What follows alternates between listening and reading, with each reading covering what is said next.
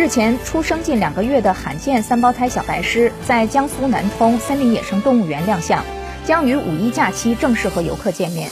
趁着天气晴好，饲养员将小白狮带到户外嬉戏。白狮又称白化非洲狮，属于珍稀动物，有“帝王之王”之称。根据科学数据统计，目前全球非洲白狮的数量已经不足百只，是全世界最稀有的哺乳动物。